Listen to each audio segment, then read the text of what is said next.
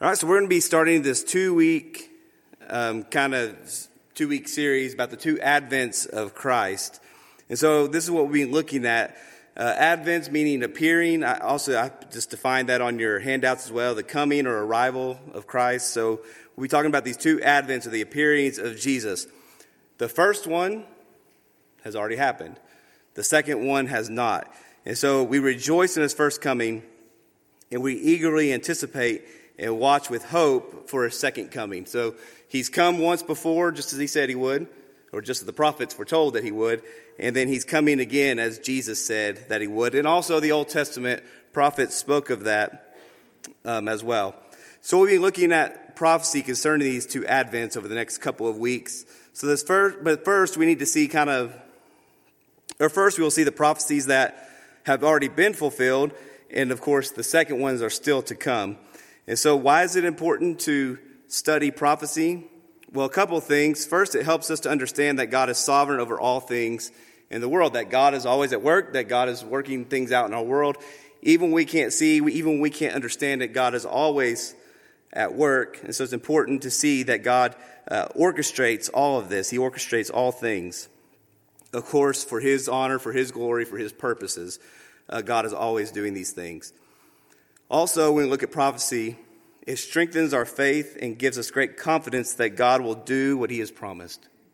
That He will do it, and that, first of all, that He is able to do it, and that He will do it. He will do what He promised, and we can have confidence in His Word, and that He will do what He says He will do.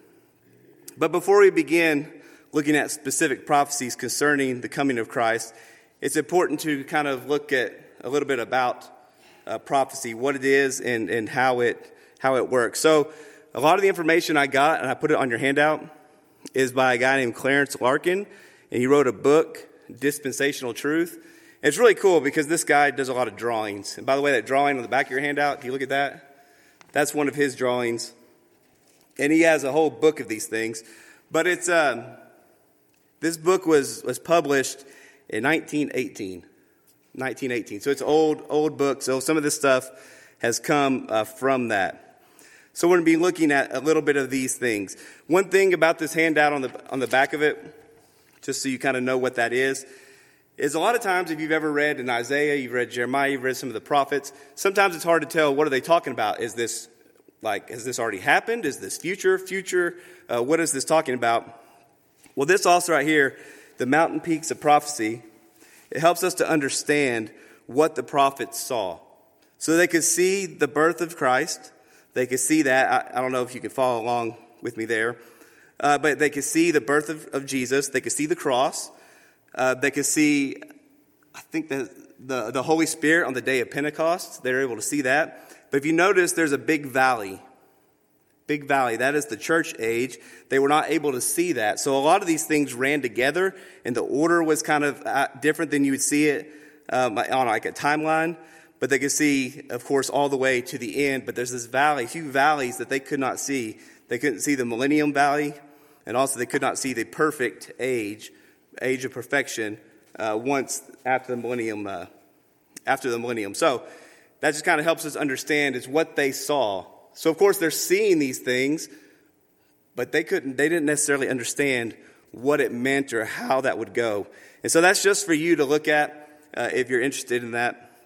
But Clarence Larkin, in his book, Dispensational Truth, he speaks of these prophecies and he divides them into three divisions.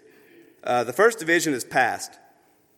Past is something that happened, has happened in the past. It's fulfilling prophecy. So this would be the first advent. The second is present. Of course, that's as fulfilling prophecy uh, now refers to the Jews, the nations, and moral and religious character of the times.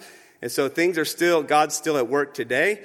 Things are still being worked out toward his plans and for his purposes, and those are still going on um, all the time. And then we have the future.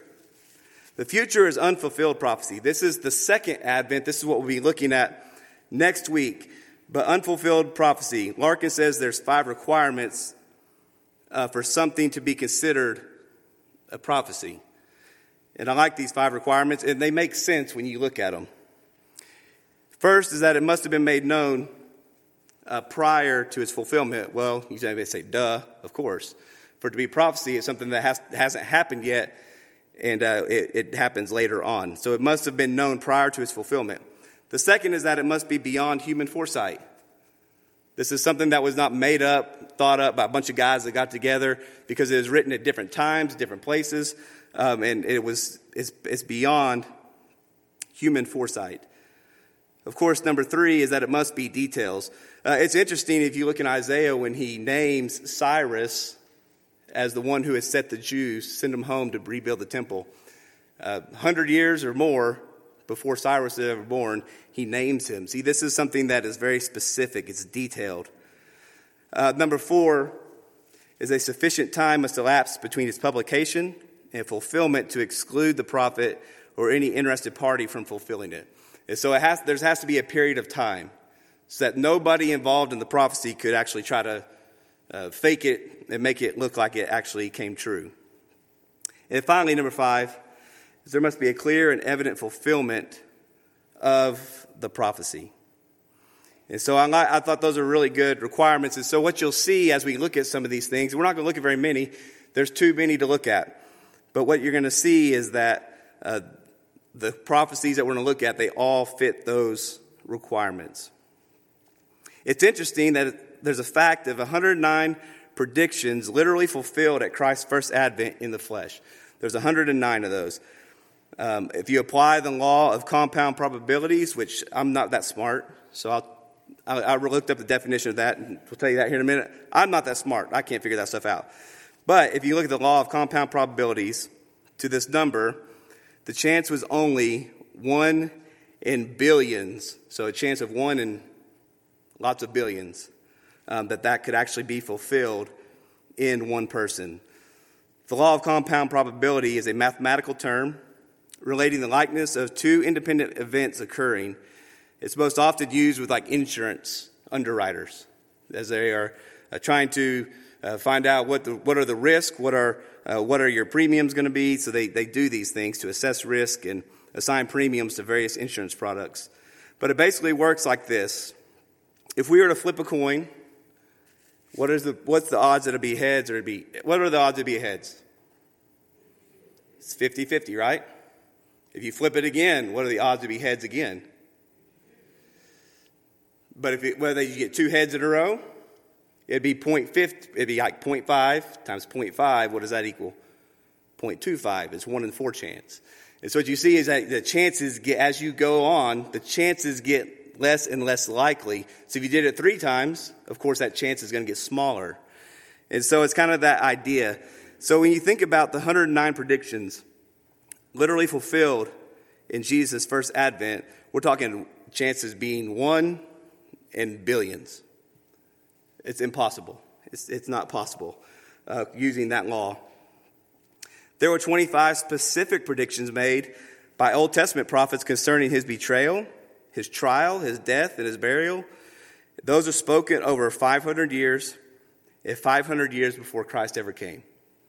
So you have all these prophets, a long time ago, uh, long before Christ, 25 specific things talking just about his betrayal, his trial, his death, and burial.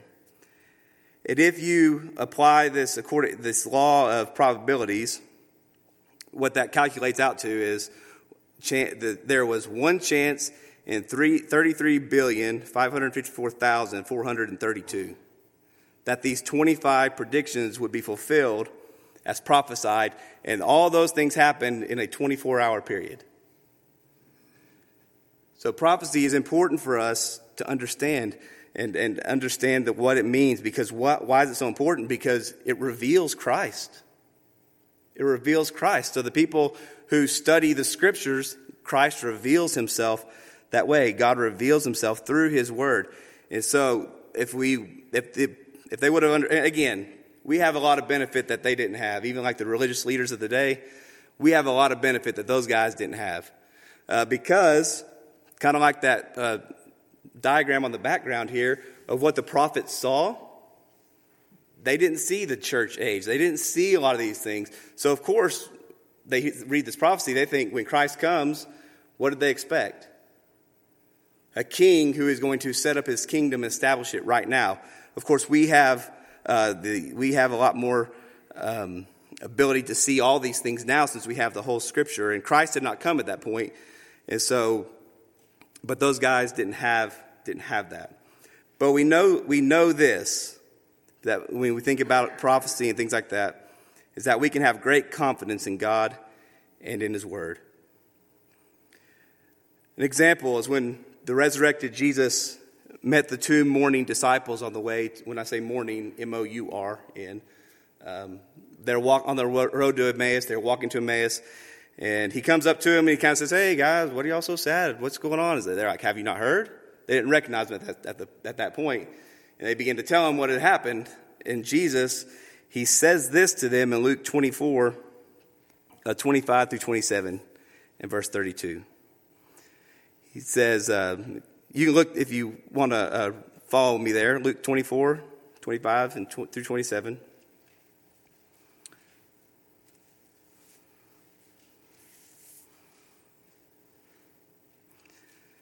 says, O foolish ones, slow of heart to believe all that the prophets have spoken, was it not that Christ should suffer for these things and enter into glory? And beginning with Moses and all the prophets, he interpreted to them all the scriptures, the things concerning himself. So what we see here is that Jesus reveals himself to them, then he vanishes and he leaves the disciples sitting there discussing what had just taken place.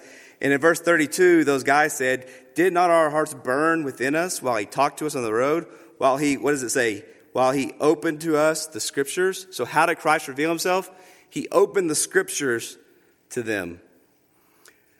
When John the Baptist was in prison, he sent, sent some men to, to uh, go to Jesus, asking him if, the, if he was mistaking the identity of Christ. And go to Luke chapter 7, and we'll see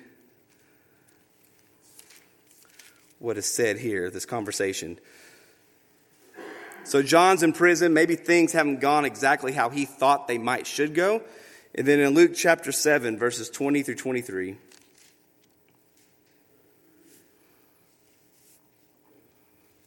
Verses 20 through 23. It says, And when the men had come to him, they said, John the Baptist has sent us to you, saying, Are you the one who is to come, or shall we look for another?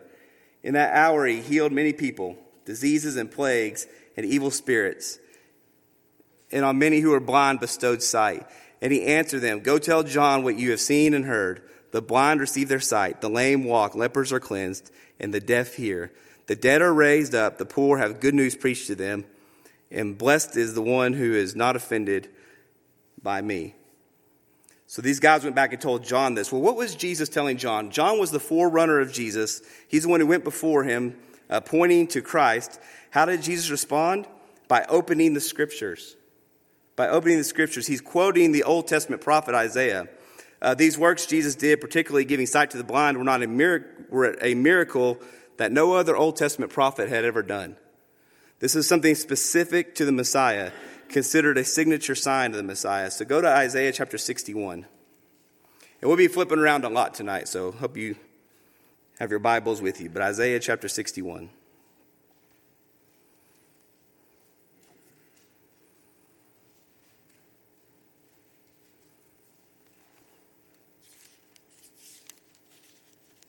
Isaiah chapter 61, verse 1.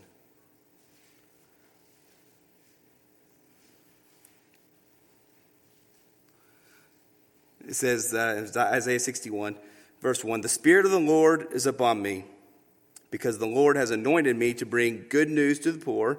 He has sent me to bind up the brokenhearted, proclaim liberty to the captives, and opening the prison to those who are bound. Then go to Isaiah chapter 35.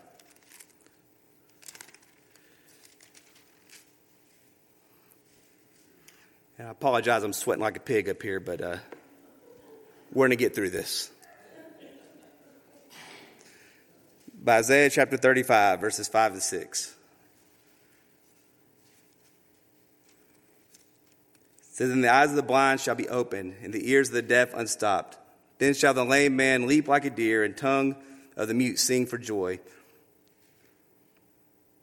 I reading that right? Oh, wrong verse. I'm sorry. Verse, uh, verse 5. I think I started at verse 6. Uh, verse 5. Then the eyes of the blind shall be opened, the ears of the deaf unstopped. Then shall the lame man leap like a deer, and tongue for a mute sing for joy. For waters break forth in the wilderness and streams in the desert. So when Jesus talks to these disciples on the road to Emmaus, uh, he, is he is quoting scripture uh, to John, saying, Go tell John this.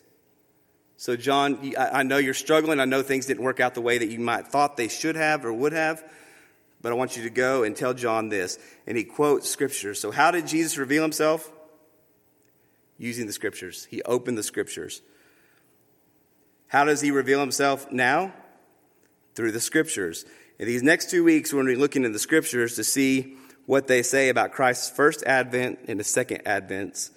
So, studying the Old Testament prophets is highly valuable because it reveals Christ. And hopefully, hopefully you'll see that tonight, that it reveals Christ. How do we know that God will keep his promises? Because he's done it in the past. He's done he's always done it, he's doing it today, and he'll continue to do so. And so there are so many prophecies concerning Christ in the Old Testament, but for tonight we're going to focus mainly in the prophecies um, Isaiah, maybe a couple of different others as well, but they are fulfilled in Christ's first coming. So the, these are all on your handout.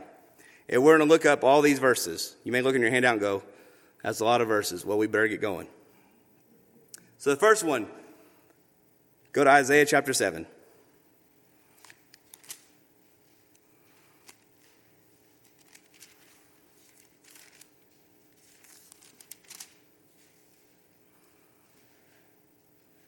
Isaiah chapter 7, verse 14. And the first prophecy we see is that he would be born of a virgin. Isaiah 7 14. Says, Therefore, the Lord himself will give you a sign. Behold, the virgin shall conceive and bear a son, and shall call his name Emmanuel. Go to uh, Isaiah chapter 9.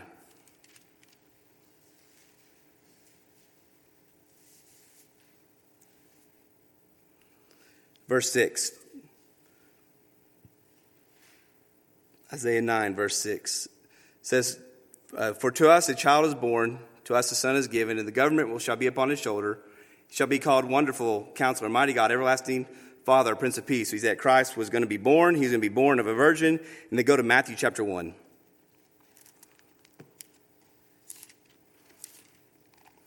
So you'll notice the pattern we're going to take here Old Testament and then New Testament. We're going to see what was prophesied, we're going to see where it was fulfilled. Matthew 1 22 and 23.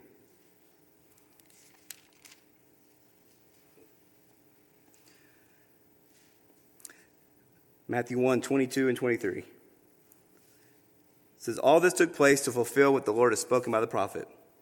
So it's quoting the prophet Behold, the virgin shall conceive and bear a son, and they shall call his name Emmanuel, meaning God with us. So go back go back in the Old Testament now to Micah chapter 5.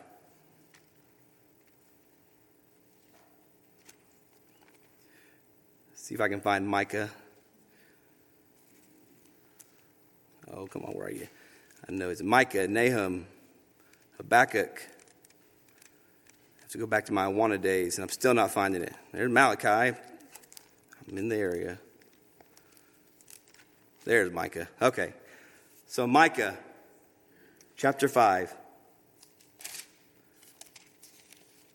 Micah chapter 5, verse 2. It says, But you, O Bethlehem, Ephrathah, are you too little to be among the clans of Judah? For you shall come forth for me, the one who will be the ruler of Israel, who's coming forth from days of old, from ancient of days. So we see that Christ will be born in Bethlehem. Now go to Matthew chapter 2. Y'all gonna be sweating like me here in a minute.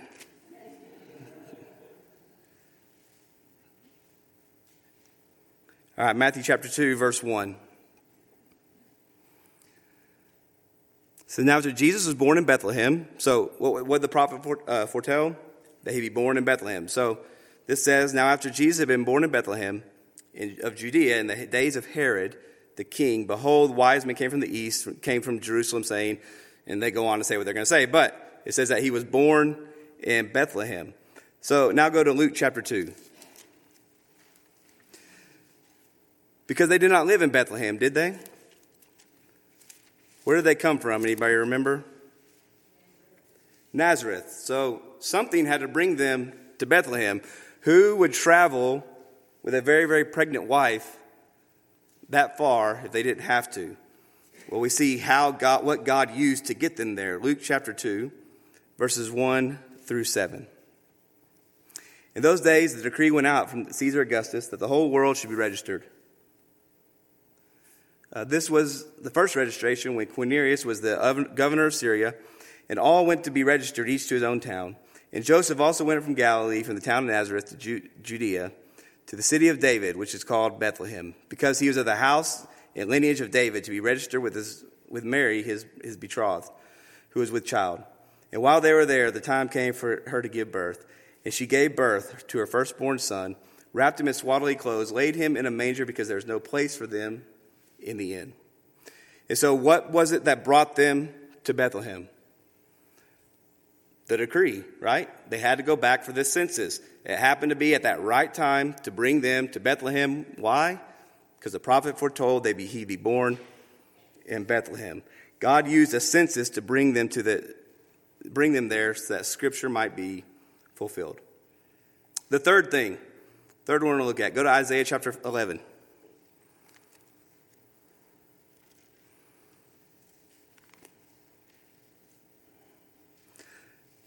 Isaiah chapter 11.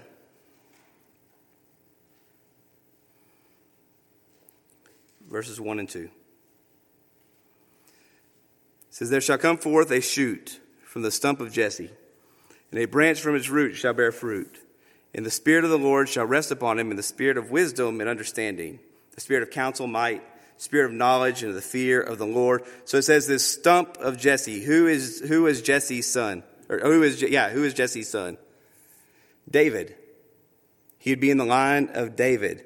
And so um, he, he would come, Christ would come in, in the line of Jesse. So go to Matthew chapter 1. Actually, you know what? Don't, you don't, we're not going to read all this. but Matthew, I'll just tell you because uh, it's the genealogies. There's one in Matthew chapter 1, there's also one in Luke chapter 3. And what we see here, and I'll just, just summarize it real quick, but the genealogy in Matthew is, is it goes from Abraham to David to Christ. What it does is it proves that Jesus had the legal right to the throne. So Matthew lays out the lineage of Jesus through Joseph. Joseph was not his biological father, even though, but even though he was not his biological father, this genealogy establishes Jesus' claim to the throne of David as Joseph's legal heir. He was the firstborn, so he would be the legal heir to the throne. So it, establishes this. The second genealogy you see in Luke chapter 3 is Adam to Abraham to David to Christ. It goes all, all the way back to Adam. And in, in, through that, it goes through Noah and all these, but basically, kind of the big ones here was Adam uh, to Abraham to David to Christ. So Luke's genealogy, or genealogy, lays out Mary's lineage. Mary and Joseph were both in the line of David, just different sides. So uh, Mary was also a descendant of David. So while Joseph's lineage establishes Jesus has this claim, uh, Jesus' claim on the throne of David, Mary's lineage, Joseph and Mary were both descendants of David, so it's the, the bloodline, so to speak. Isn't that interesting how God works? And how God did this. And so he is legally, has a legal right to the throne, legal claim to the throne. And then also Mary, there's the bloodline that is there. And they were both, again, they were both uh, descendants of David, but just from different, different sides. It's interesting how God works. God is so precise in all that he does. Everything God does is very precise, it's done on purpose. Um, so he's so precise in all that he does, proving that God is sovereign over all things, meaning that he is in complete control of everything. Again, God knew this plan before the world was ever created. This was God's plan. And he worked it all out in the, in the timing that he wanted to do so. The next thing, go to Isaiah chapter 40, next prophecy.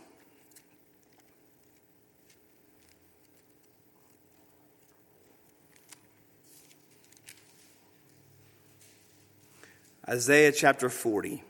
And what we're going to see here is this is the prophecy of the forerunner. Who was, who was the forerunner of Christ? John the Baptist. So it's going to John the Baptist. So uh, Isaiah 40, verses 3 through 5.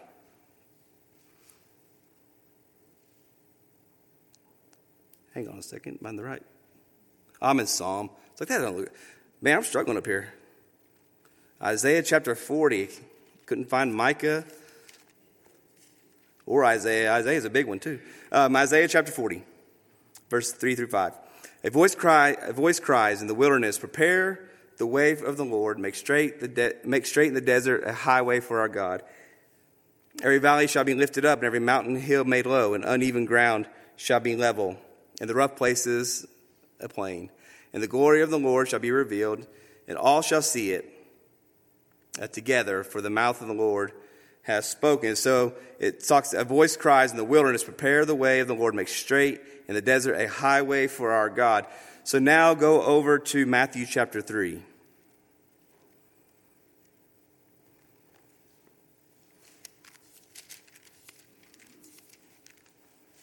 Matthew chapter 3,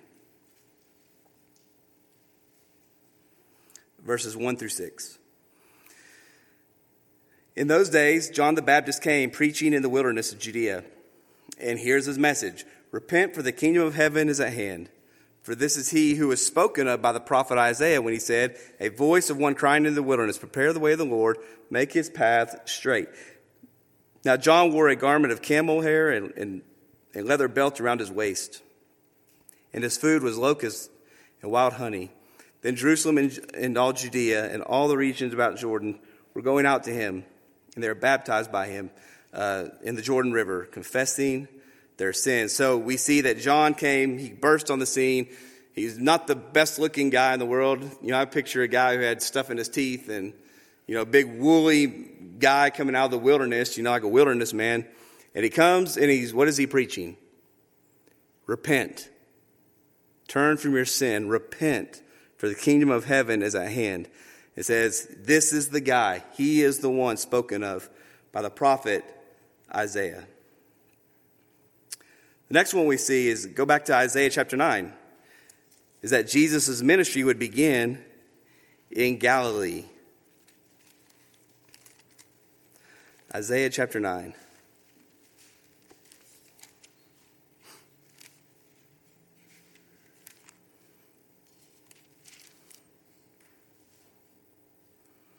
Isaiah chapter 9, um, let's see here, verses 1 and 2.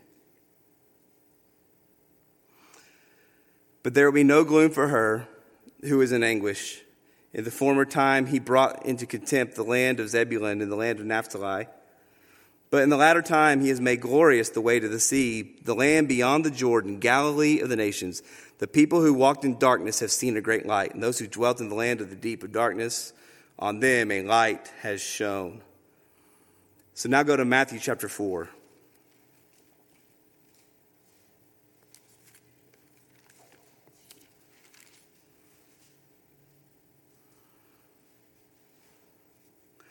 Matthew chapter 4, verses 12 through 17.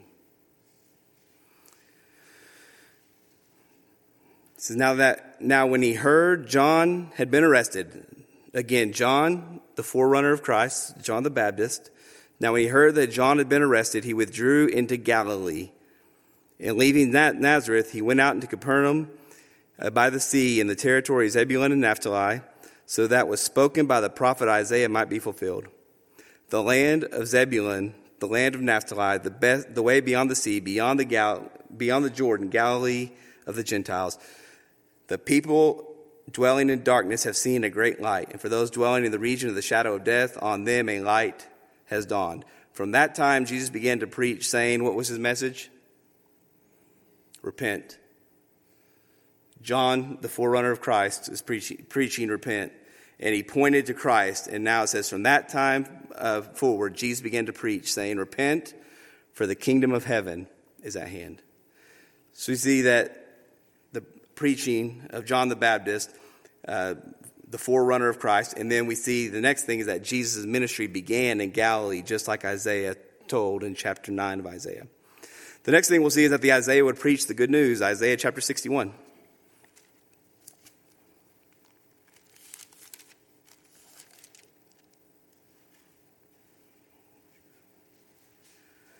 Isaiah chapter 61.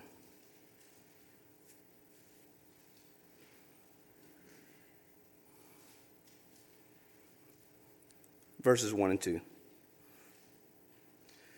says, The Spirit of the Lord is upon me, because the Lord has anointed me to bring good news to the poor. He has sent me to bind up the brokenhearted, proclaim liberty to captives, and open prison of those who are bound. Go to Luke chapter 4 again, where we just were.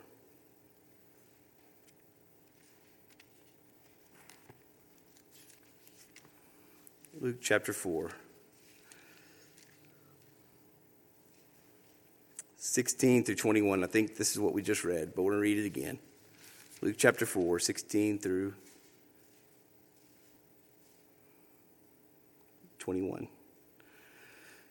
says, He came to Nazareth where he had been brought up, as, and as was his custom. He went to the synagogue on the Sabbath day and stood up to read. Actually, we haven't read this yet. And the scroll of the prophet Isaiah was given to him. He unrolled the scroll and found the place where it was written The Spirit of the Lord is, is upon me, because he has appointed me to proclaim the good news to the poor. He has sent me to proclaim liberty to the captives uh, and recovering, uh, proclaim liberty to the captives and recovering the sight of the blind, and to set at liberty those who are oppressed, to proclaim the year of the Lord's favor. And he rolled up the scroll, gave it back to the attendant, and sat down and all the eye and the eyes of all in the synagogue were fixed on him. And he began to say to them, Today this scripture has been fulfilled in your hearing. So what was Jesus telling them? I am the Messiah. he straight up said it, and he said I, he just read it straight from the straight from the prophecy and said, "I am that I am the Messiah." And he began to preach the good news. Next thing we see is the Messiah be presented as king. Go to Zechariah Zechariah.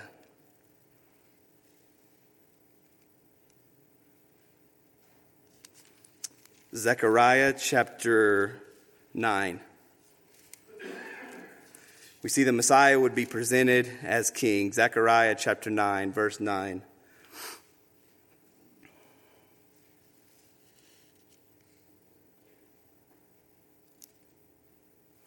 says, Rejoice greatly, O daughter of Zion. Shout aloud, O daughter of Jerusalem, behold, your king is coming to you. Righteous and having salvation is he, humble and mounted on a donkey, a colt, a foal, uh, foal of a donkey. So, we see that he would be presented as king. Go to Matthew chapter 21.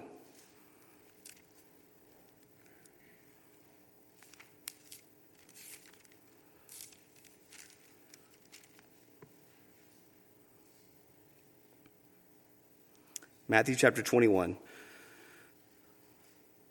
verses 1 through 9. So now, when he had drew near to Jerusalem and came to Bethphage, to the Mount of Olives, when Jesus sent two disciples, saying, "Go into the go into the village in front of you, and immediately you will find a donkey tied and a colt uh, with her. Untie them and bring them to me. And if anyone says says to you, uh, you shall say, the Lord needs them." And He will send them at once. This, uh, this took place to fulfill all that was spoken by the prophet, saying, Say to the daughter of Zion, Behold, your king is coming to you, humble and mounted on a donkey, on a colt of a foal, of the beast of burden. The disciples went and did as Jesus had directed them. Then they brought the donkey, the colt, and put them on their cloaks, and sat, he sat on them. Most of the crowd spread their cloaks in the road, and others cut branches from the trees and spread them on the road. And the crowds, they went before him and that followed were shouting, Hosanna to the Son of David. Blessed is he who comes in the name of the Lord. Hosanna in the highest. We see that he was presented as their king. And what's interesting is that this presentation of Jesus came exactly 483 years after the decree of Artaxerxes that's mentioned in Daniel chapter 24 through uh, chapter 9 verses 24 through 26. The exact 483 years exactly, which is the 70 year prophecy of Daniel. And so we're not going to spend time talking about that one, but that's just another thing. Finally, we will see that the Messiah is, was, would suffer. Go to Isaiah chapter 50.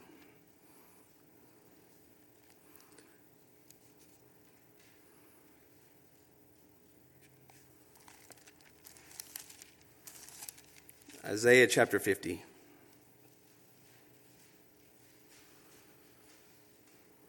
Verses 6 and 7.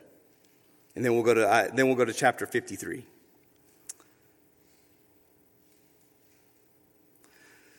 So I gave my, um, yes, Isaiah 50, verse 6 and 7. I gave my back to those who, who strike, my cheeks to those who pull out the beard. I hid not my face from disgrace and spitting, but the Lord God helps me. Therefore, I have not been disgraced. Therefore, I have set my face like flint, and I know I shall not be put to shame. Go to chapter 53.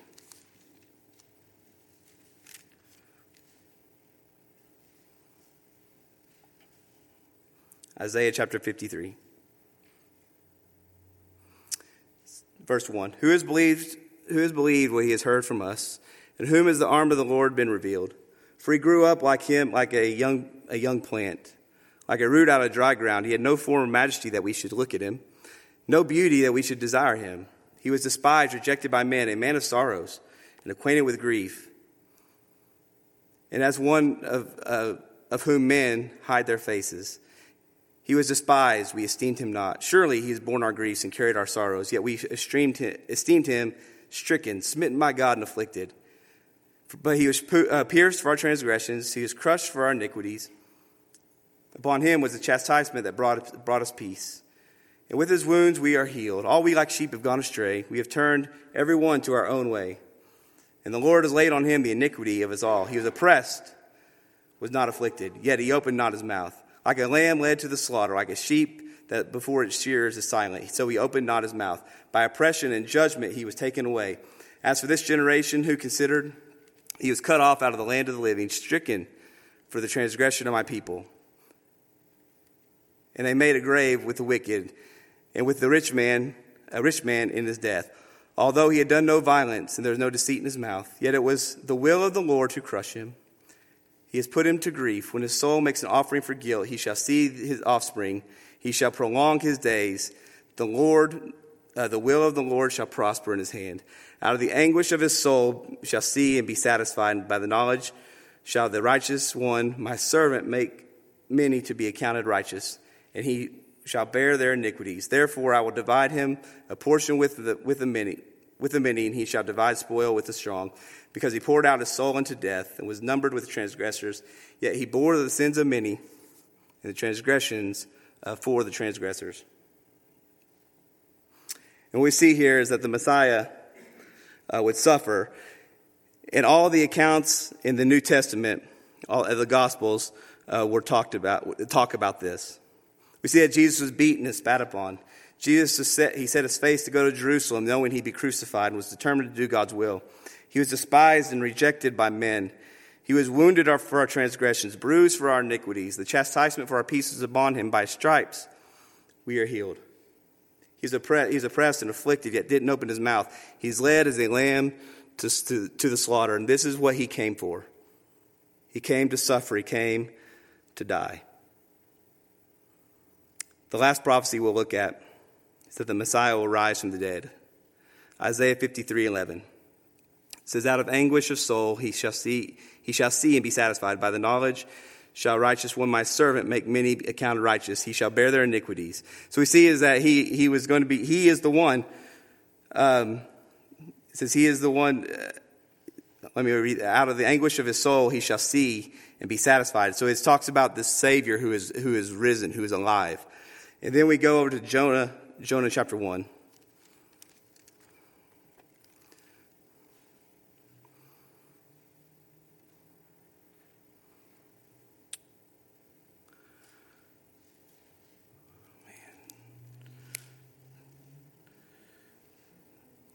If I can get there. Hey, Jonah, where are you?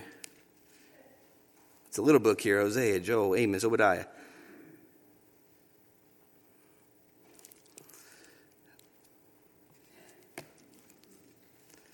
Come on, where are you?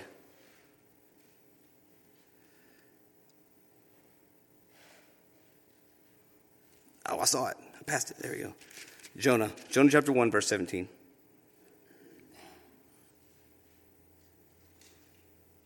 Verse 17 says, And the Lord appointed a great fish to swallow Jonah, and Jonah was in the belly of the fish three days and three nights. So now go to Matthew chapter 12.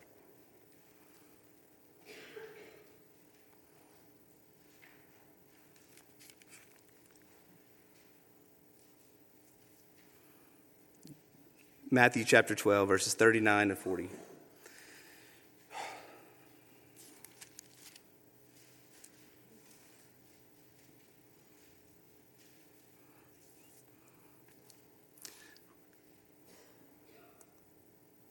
Thirty-nine and forty. But he answered them, An evil and adulterous generation seeks for a sign, but no sign will be given except the sign of the prophet Jonah. For just as Jonah was in the was three days and three nights in the belly of the great fish, so will the Son of Man be three days and three nights in the heart of the earth. Then Matt, yeah, oh yeah, so that was chapter twelve or Matthew chapter twelve. I apologize about this dripping all over the place here. Battling a cold a little bit, so I just need you to put me a fan here. I apologize. Um, but we saw that the Messiah would be buried and rise again uh, from the dead. So there are so many more Old Testament prophecies that were fulfilled at Christ's first advent. We don't have time to really look into those. We'll look at more later. But just a quick summary of the Old Testament as we begin to wrap this up. Quick summary of the Old Testament from the beginning, uh, from, all the way from the beginning, back in Genesis to Christ's first advent. So we see is back in Genesis when sin entered into the world, we have a prophecy that, the, that one would come and do away with sin who would crush the serpent's head. God establishes a nation of people through Abraham and makes a covenant with him. All uh, and all uh, nations of the world be blessed through him. God makes this covenant. God continues dealing with his people throughout the Old Testament, all the while preparing the way for the coming of Christ. At the appointed time, he would lay aside his glories in heaven, Jesus, that is, to take on the form of man. And it all happened just as the prophets had foretold. Jesus was born of a virgin. He lived a sinless life. He died to pay the penalty of our sin, was buried, and rose again according to the scriptures. And what we see is that redemption is a theme we find all throughout the scriptures from beginning to end. It's all throughout. And so at Christmas time, as we celebrate his birth, of course, this is what we celebrate his birth, but Jesus' first advent is, is, uh, is about so much more than just a baby. It's not, it's not just about a baby in a manger. He was God in the flesh. He's Emmanuel, which means God with us. John 1.14, and the Word became flesh and dwelt among us. Jesus came into the world as a human to die and to save sinners. In God's sovereignty, He orchestrated everything perfectly for the glory of God. And so in that, we can rejoice. We can rejoice that Jesus came into the world to save sinners. And that's you and that's me. That's all of us. Jesus came for that reason. His first advent brought hope. It is that hope that we eagerly await for his second advent. The first advent, Jesus came as a baby, as a humble uh, baby. He came as a servant. He came to die. And when he comes again, he's coming as a conquering king. And we will look at that next week. And I love the imagery of when Jesus comes again. And so we are in the time between the first advent and the second advent. And on your handout, you can see that the, the uh, prophets could not see that valley that we live in. But we can see both sides. And so we can be assured and confident that, just, that Jesus said he's coming again and that he will. And next time when he comes, it's not going to be a humble servant. It's going to be a mighty warrior and a mighty king. And we can look forward to that day. And that's what we're going to look at next time. Let's pray. God, thank you so much for all you've done for us. We thank you for uh, the, your scripture and, Lord, how it reveals Christ. And so, Lord, as we, we understand that you came the first time and that you will come again. And we look forward to that day, and we look forward with, with great anticipation and hope.